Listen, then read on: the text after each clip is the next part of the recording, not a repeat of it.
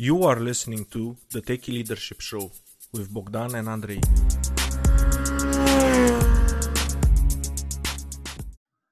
Hello and welcome to the Techie Leadership Show. Today with me I have Tom Kolditz. He is the Executive Director of Doerr Institute of New Leaders at Rice University. He is responsible for the design and execution of a comprehensive leader development architecture with the goal of increasing the leadership capacity of 7,000 Rice students. He analyzes leader development processes and outcomes at university level, and he does a whole bunch of stuff besides that. Hi, Tom. Hi, Andre. Thank you for having me. Yes, you, you have such a wealth of knowledge that um, I'm just going to let you add whatever you think is relevant about yourself to let the audience know. Well, you know, that I think what makes me a little different than most speakers is that I have a lot of time in uh, university settings, but I've also spent more than 35 years running my own organizations, either in the military or in the civilian sector. And so I have yes. a pretty deep academic understanding of leadership, but I also have a lot of personal experience at it. And often you don't find both those things in one person. Yeah, it's really hard to find the combination of experience and also the academics part of it and melding them together. So I'm really excited about talking with you today. Great. Yeah. So um, let's take it from the top. What would be the biggest leadership success story you've witnessed personally?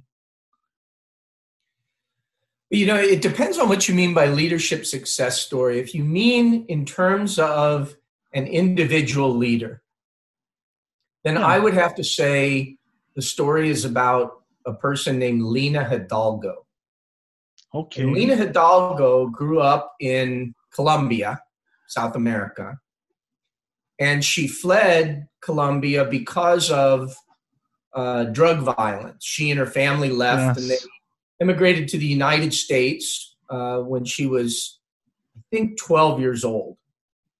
And she went to school in the United, got into to Stanford University. Yes. And after she left Stanford, and she was involved in many um, many endeavors to promote um, the health and well-being of people. Uh, she found an opportunity to run for the senior administrative position in Harris County, Texas. Okay. Harris County, Texas is where Houston is. And it's the third largest county in the United States. It has more than 5.2 million people. Whoa. 440,000 businesses. It's about the size of uh, New Zealand with the same GDP. Oh. And Lina won the election to be the principal administrator of this county. And she was only 27 years old. Only 27? Yes. So if you could imagine a young uh, immigrant, female, Latina, who's elected in the United States to run a county that's the size of a country, and she's she was only 27 years old. I've I've worked with her and advised her for more than a year now. She's an exceptional young leader she leads from the heart. She has a complete commitment to the people of Harris County. She is immune from most of the political pressures that older candidates would have on them. Yes. And to me, her story represents one of the most amazing leadership stories I've ever heard. Yeah, and it's also a true rags to success story. Yes, and now she's leading all those people through the pandemic that we're experiencing. And Houston and Harris County, Texas, which is about physically, it's almost the size of our state of Connecticut. Uh, okay. It's done very, very well uh, with I'm only so glad to hear that. yeah, only maybe 230 deaths so far. Uh, you know, by comparison, just five hours away, we have New Orleans that has been decimated by the pandemic. And it's largely due to this young woman's leadership that we've been able to avoid a, a, major disaster like we have in New York City or Detroit or some of our other big cities. And what does Lina do different than uh, other less successful leaders? She thinks immediately about what the right thing to do is, and she doesn't compromise on that. She focuses on doing the right thing. She doesn't care very much about political consequences for herself. She's interested in the people of her county, all 5 million of them.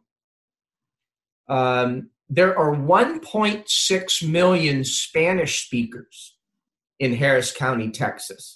And so when she gives disaster instructions, she gives them first in English and then in her native Spanish. And she is the first politician in Houston, Texas to ever do that, if you can imagine, with 1.6 yes. million Spanish speakers being ignored in the past. And now she talks to on one in their own language. That's amazing.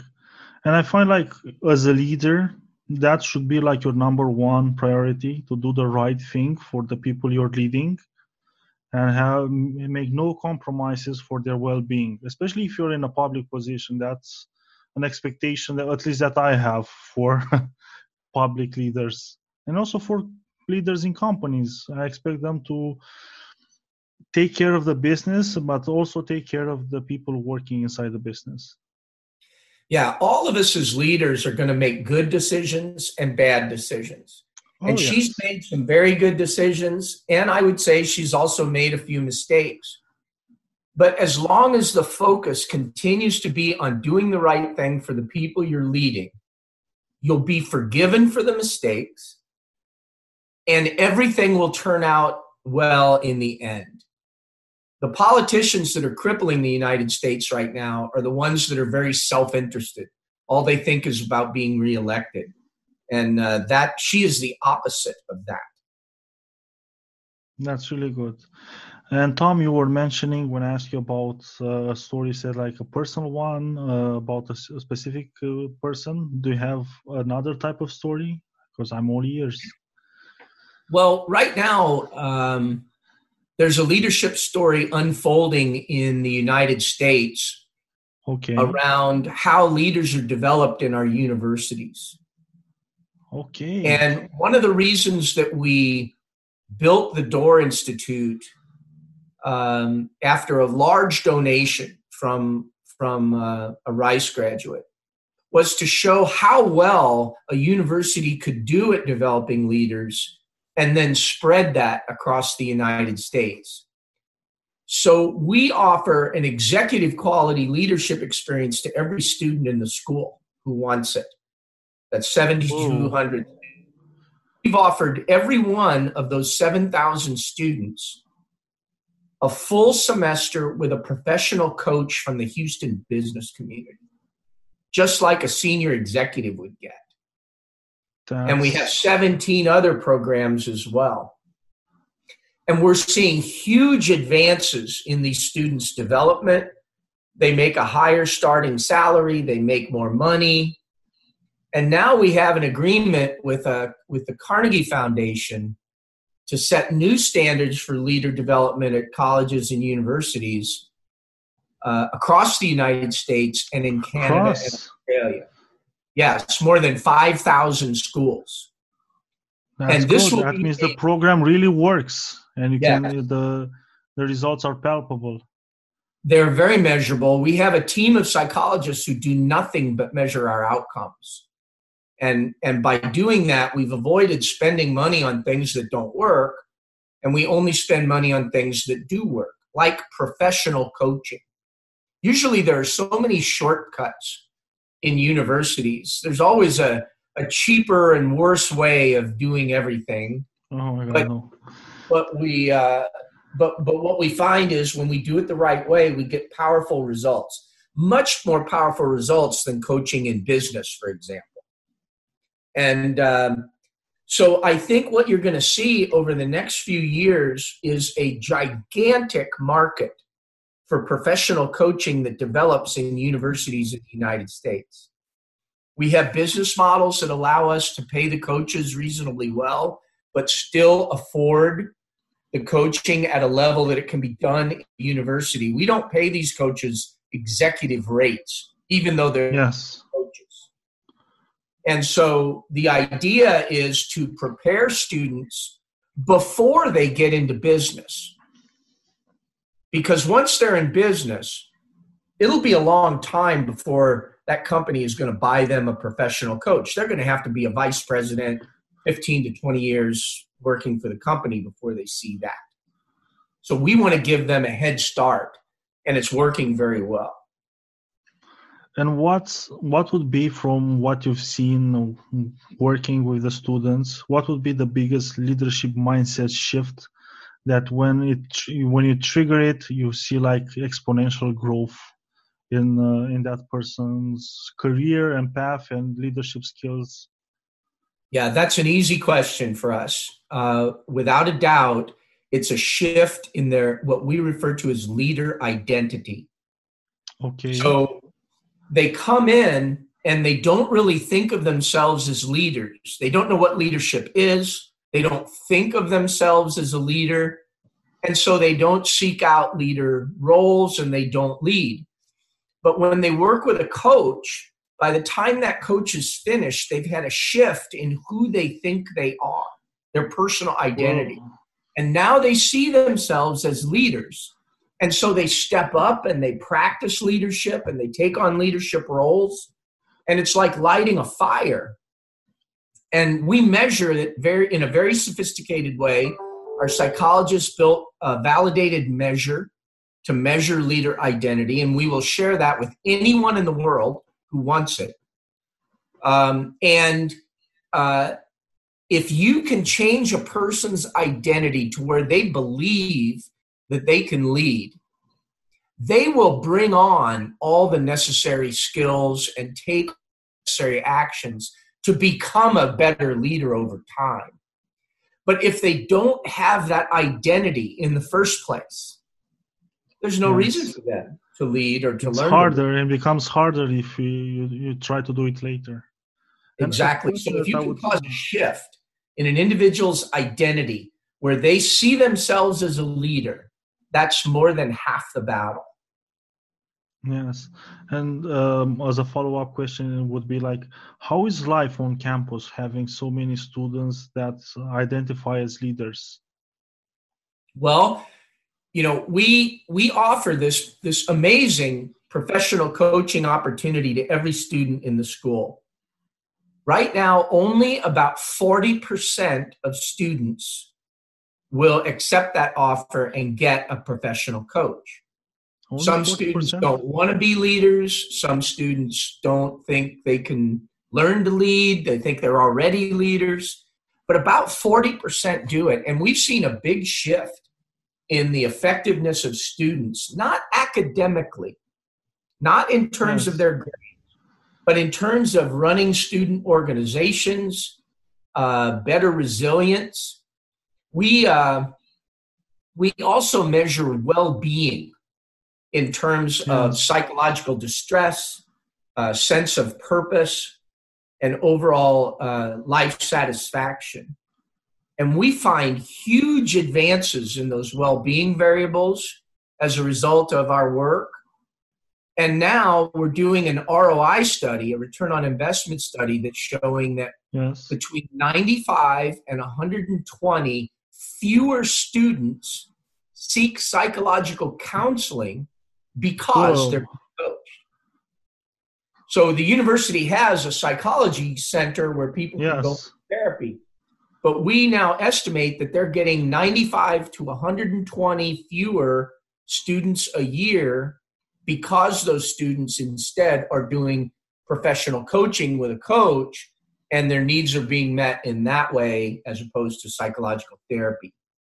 I, I for one, am so happy to hear that instilling leadership traits in students creates like a more wholesome environment on campus. And it's beneficial in so many ways. It's not uh, just uh, when you finish work. When you start working and finish uh, college and then you go to in the work field and then you're going to use them. And that's that's the thing i found about leadership it's a vital skill because you get to use it each and every day uh, whether you're a manager or not because you have to lead yourself you have a family uh, you have friends go out somebody has to step into a leadership position in all those situations. Yeah it's a uh, it's a really positive shift and in the United States, particularly in our top 20 universities, and, and my university, Rice, is about number 15 or so in the United States. But in these top universities, it's very, very stressful for students. They're all very yes. competitive. They've come from all over the United States. They were probably the smartest student in their high school, but now they're in a university with thousands and thousands of smart people. And yes. so it's very competitive and stressful, and the coaching tends to make it much easier for them to adapt to that environment. Awesome stuff. Uh, and now moving on, what would be the biggest leadership failure you had the unfortunate experience of witnessing? Uh, the biggest leadership failure I think I've seen uh, is happening right now in terms of the U.S. leadership's response to the coronavirus pandemic. Uh, okay. There was a Columbia University study that came out uh, today that showed that two weeks worth of delay from our president, who was calling the virus a hoax and saying it would stay in China and saying it would just go away, that those two weeks cost us somewhere between 36,000 and 54,000 American lives. Oh, that's a lot. Wow. That's more than the lives we've lost in Iraq, Afghanistan, and the 9 11 terrorist attacks combined. Yes. To me, that is the, the biggest leadership failure that I've seen in modern times. And what would do you think it's the root cause of it? The root cause is that our president thinks mostly about himself and his own reelection. And consequently, he needed to downplay the virus so that the economy would stay strong so that he could be reelected. And it wasn't until he was faced with overwhelming evidence that he was willing to admit that the pandemic was a threat. And by then it was too late. And so now we have almost 100,000 deaths in the United States. Uh, there's no real end in sight. Our economy has been badly damaged, and most of it was unnecessary. And we look at the brilliant leadership that we saw in New Zealand and the brilliant leadership that we saw in South Korea, where so few people have died and their economies are still intact. And so the US has taken this major hit with tens of thousands of unnecessary deaths. And it's all because of bad leadership. Yes. And taking this and transposing like more in a business context, if you have like a self absorbed leader of an organization, a company, uh, what what kind of impact have you seen in your experience on, on that organization? You know, I've seen a lot of businesses in crisis. And in a crisis, the problem is there's a lot of uncertainty. And the only leverage that a leader has is trust. So, what I've seen is leaders who are not only competent, but show concern for other people are trusted in these kinds of business crises. I saw it during our banking crisis in 2008. But conversely, if the leaders are self absorbed, if all they're worried about are their own paychecks and how they're going to do, then people in the company don't listen to them. And the company dissolves much faster because people are looking for other jobs, people are disloyal. And it's because they don't trust a leader who is so focused on himself or herself that they're willing to throw the rest of the company, what we say, under the bus. They're willing to sacrifice the rest of the country uh, in order to profit themselves. And uh, that's essentially what's happening in states right now at a, at a federal government level. And I've seen it happen in business many, many times. Yeah. And it's, it's a true tragedy to see it happen because it's not good for everybody. And people are not, they can see through you.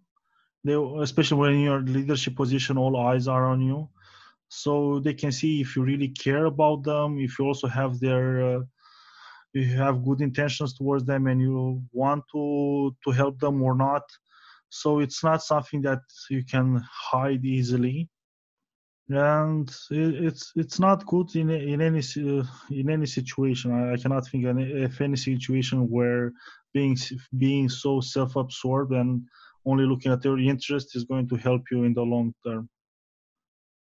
Yeah, you know, and if you look at this in terms of theory, if you talk academically about it, okay. Robert Greenleaf in the 1930s was already talking about servant leadership and how powerful it was for leaders to act more like servants to their people and less like kings.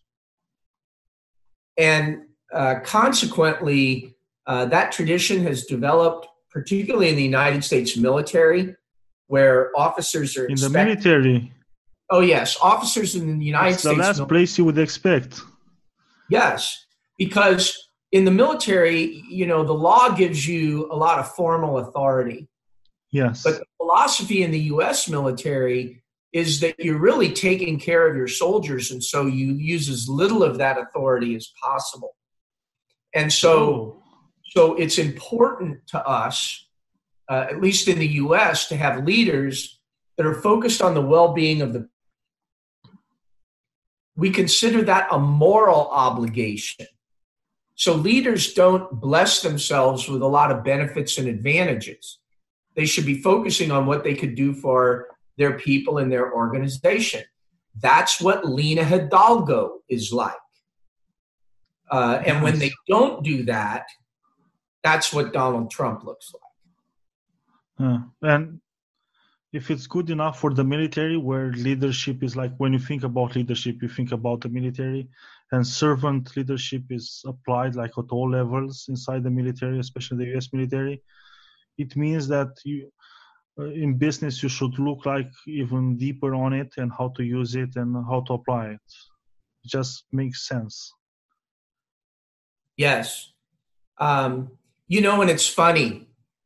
The first person that I can find who actually wrote about the importance of leaders focusing on the well being of the people that are following them was actually someone 30 years before Robert Greenleaf.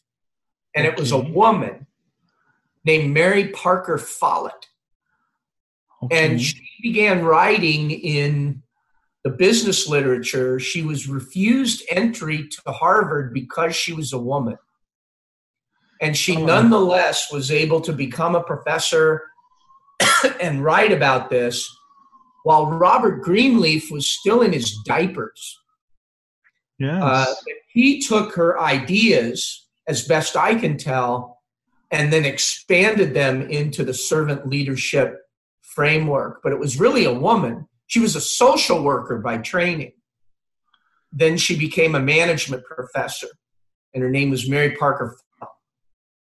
Yeah, and that's that's a really powerful idea, and also something that shows how well you, you research leadership and work. Because uh, if you find a concept that's new and modern, some way, if you dig deep enough, you also find it it was actually incarnated from some older concept and then maybe in an older one and the more research you do you, realize like nothing is new under the sun it's just repackaged in a way yes there there have only been one or two new ideas in leadership in probably the last 75 years Most Oh. of it is very enduring. And you know, let's face it. I mean, I I work in a university. Academics can split hairs and get into Yes. details, but the reality, the important ideas, are you know 50 to 75 years old. They're not that new. We've been leading people for millennia. Yes. And- and so we know we know what works. The issue is do economics get in the way? Does war get in the way? Does does sexism get in the way? Does racial bias get in the way? But the actual leadership principles are very well formed. Uh, and in my case, I have to say, like laziness sometimes gets in the way because you have to do a lot of work to improve your leadership style and become a better leader. And sometimes you just say, "I'm not willing to do it." So that's something that gets in my way, and probably some people will will relate to that.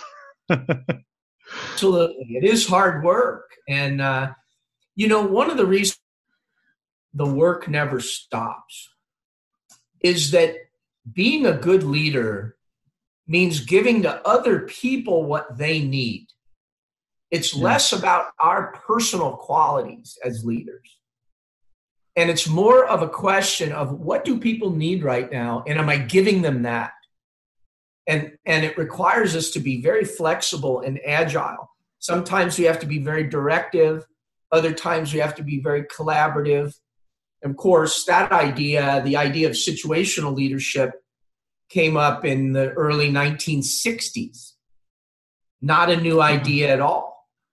And it still applies in the way that we have to approach for example crisis. In a crisis we have to lead people who are afraid. And they're and they're anxious and they're worried about our competence and the ability to get through the crisis. Well, that's not about us. That's about them. That's about giving them what they need. And so um, true. so, you know, it, it's it's interesting that it, it's so hard for us to apply some of these fundamental ideas that will never change. Um, but time and again, people fail to apply them well. It's a daily struggle. Um, and Tom, based on all your experience, or everything that you've studied, everything that you've seen, what would be your leadership philosophy? So my my leadership philosophy and what I try to teach the people around me, and I do coach a lot of people. The first thing a leader has to understand, it's not about you.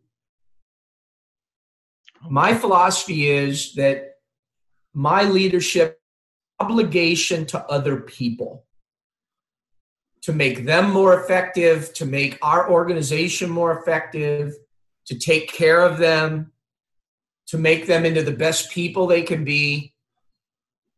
And so so it's not about me possessing any special set of skills.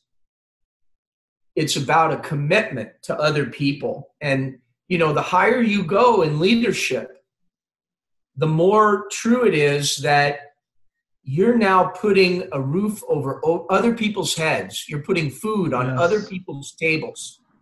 And that comes with it an incredible moral obligation. You know, no one says someone has to be a leader. You do that voluntarily. And when you take on the obligation of providing for other people, making their careers, helping them make money, there's a powerful moral obligation there. And you don't really have the right to be bad at it. And that, I think, is my own philosophy. And it's what I try to teach other people when they come to me and they want to be coached or they want me to teach them about leadership. I said, if I always say, if you think this is about you and making you better and making you more rich, you'll never be very good at.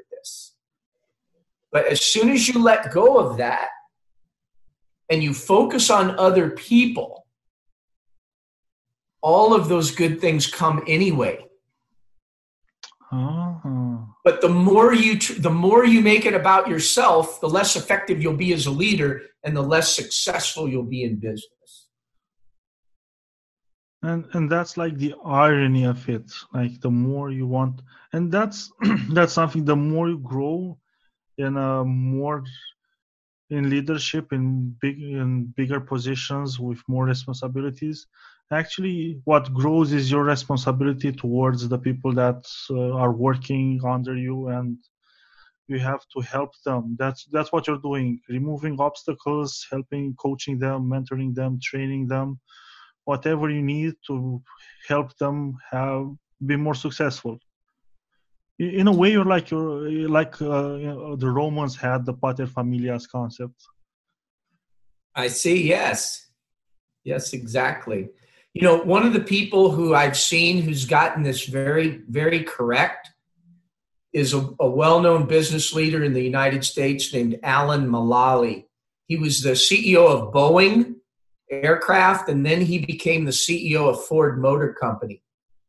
And he rebuilt both those companies. And uh, he said that a leader has to be the person in the room who listens more than he speaks and who recognizes that he's not the smartest person in the room. Oh my God, yes. And so when when you turn loose of all this ego and self-interest and focus on one's own self and you focus on the people in the organization and making them better before you know it you're a great leader. And you you got that way by turning loose of all that self-interest. Sounds easy not always that easy unfortunately. When that's the struggle you have to go. If you want to be a leader that's the struggle. You have to fight each day.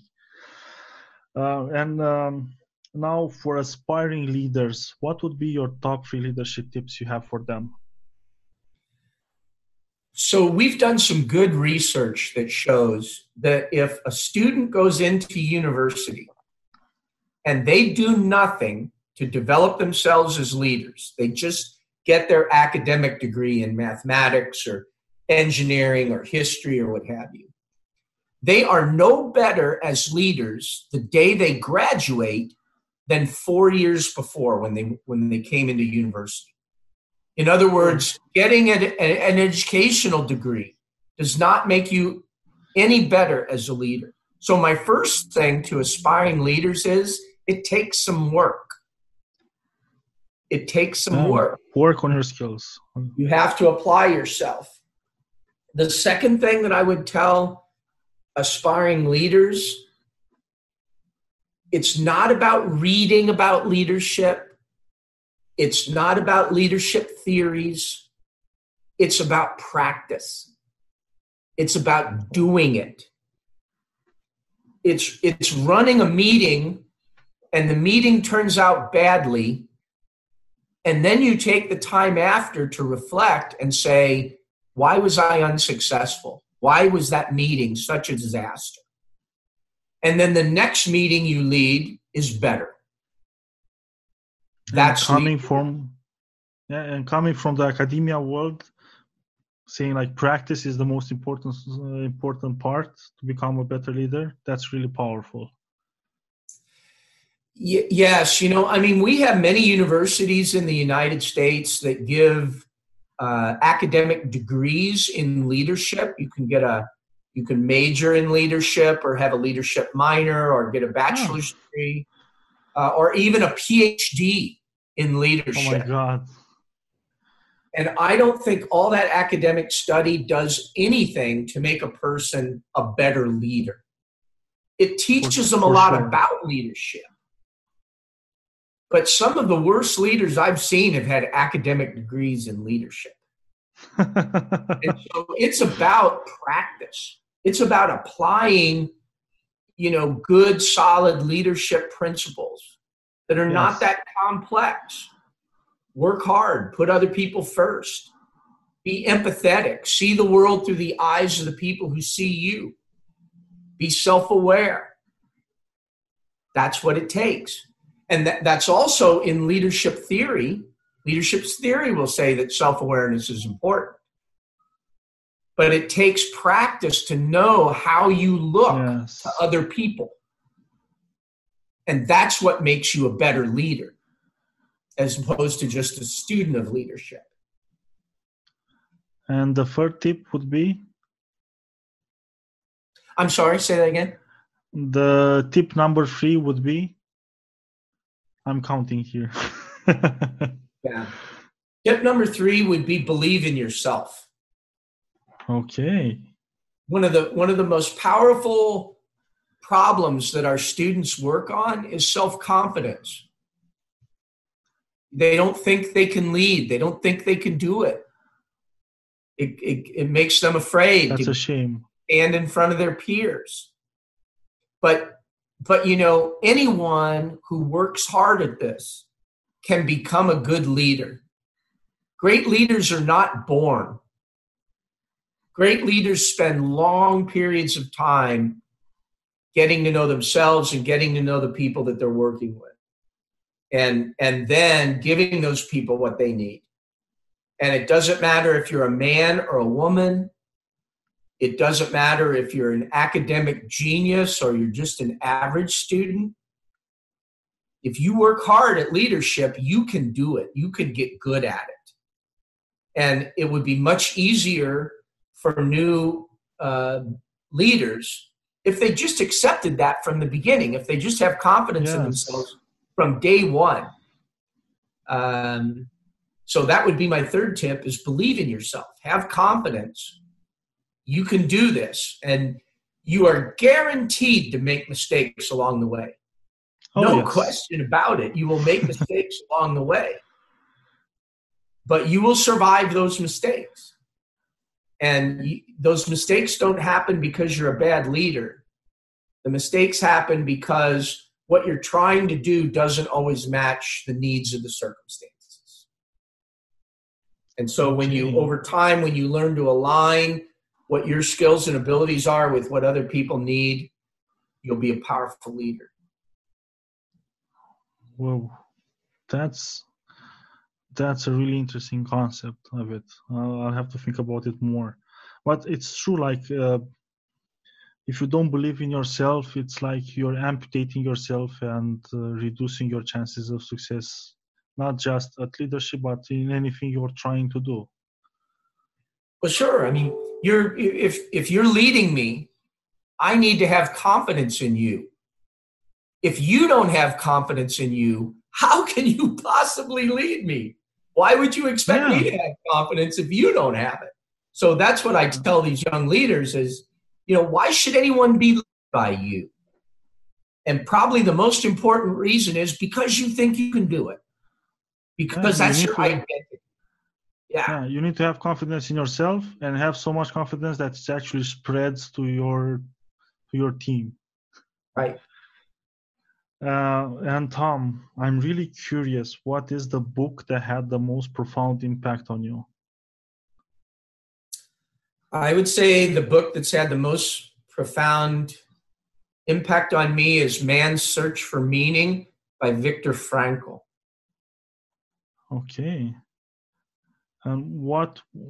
How did it change? What kind of impact did it have on you? Well, you know, this is a very famous book. Our, our Library of Congress ranks it as one of the top 10 books ever written. And it was the story of Frankl and his survival in the concentration camps uh, during World War II. And the, one of the biggest points that Frankl makes in that, in that book is one of the very last freedoms that a person has when all their other freedoms have been taken away is to have the attitude that they want for themselves at any given time. That indomitable spirit that you're going to succeed, you're going to sacrifice, but you're going to succeed. And that no one can ever take that away from any of us. Yes. And so I think in so many parts of my life when things were difficult, uh, I would think back to what Viktor Frankl went through, you know, what his fight was like. And he just decided that he was going to survive. And no one could take that away from him. So I think a lot of leaders would benefit from that. You know, if you read Viktor Frankl uh, it's very difficult for you to think, for example, that a pandemic that makes you stay at home for three months is a big problem. Yeah, for sure. It's not Compared not. to what he went little through. yeah it's a little problem and you, you know we've had economic impact now we'll probably have six months of of terrible investment performance and many people are fretting about that and worrying about their livelihoods and so forth and honestly it's it's nothing compared to what others have gone through uh, in order to survive so Viktor Frankl has made me an optimist. You know, when you asked me how I was doing, Oh, I told you fabulous as always, right? yes. Yes. That's where that comes from. And I, you know, I t- I've talked recently to a university president and talked to him about our, our leadership program and how it's still thriving. And he told me, he said, You're the only person I talk to that has any optimism. Everybody Oh, else- no, everyone else I talk to has a bad attitude. You know, it's all negativity. And leaders have to show people a bright future.